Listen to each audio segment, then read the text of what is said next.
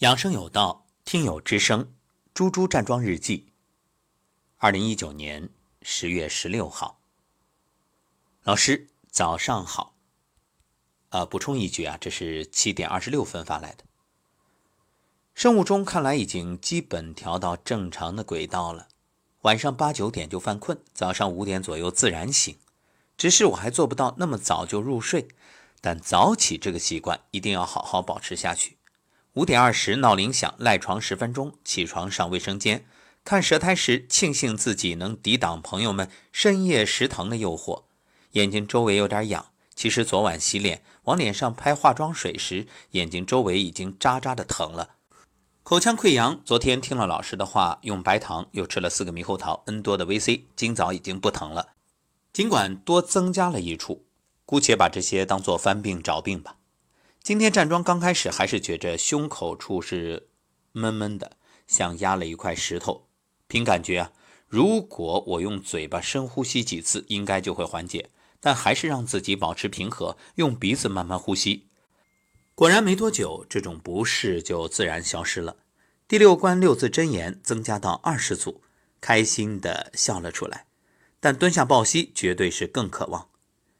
今天最大的收获应该是口腔里一直保持湿湿润润的，这在过去好多年都是不敢想的。由于鼻炎，基本靠嘴巴呼吸的日子里，都是半夜起床找水喝的。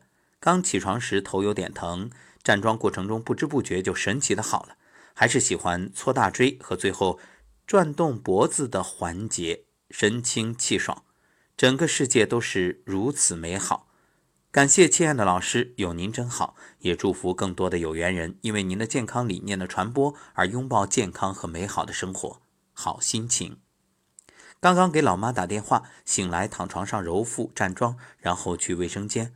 困扰老妈三十多年的便秘果然好了。这两天老妈中午会犯困，以前中午坐着看电视，困了躺床上怎么也睡不着。这两天是沾床就着。祝贺猪猪。也祝贺猪猪的母亲每天都有新收获。关于猪猪所说的抵御深夜食堂的诱惑，相信对于许多年轻人来说，这个是不容易做到的。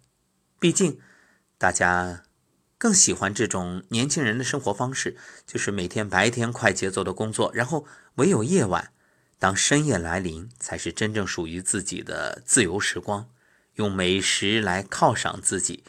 几乎可以算得上是年轻人最喜欢的项目。是啊，没有什么烦恼是一顿美食解决不了的。如果不行，那就两顿。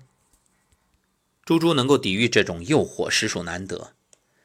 相信养生的年轻人都有这样的体会。身边的朋友啊，会调侃说：“你这年纪轻轻就过上老年人的生活了。”对此呢，我曾经给朋友分享过一段，我说。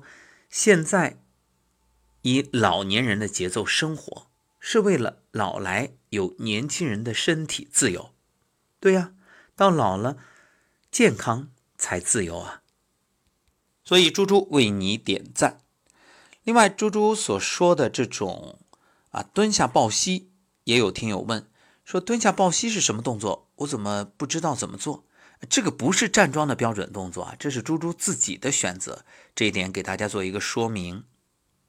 另外，无论是猪猪现在每天的早睡早起，这种到点就困，到点就醒，还是猪猪母亲解决了三十多年的便秘和失眠的困扰，其实一句话，都是让人体恢复正常的生物钟，就是。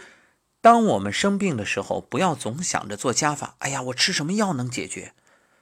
适度的做减法，节食，减去不必要的应酬，减掉身体的各种负担，然后让气血充盈，经脉畅通就好了呀。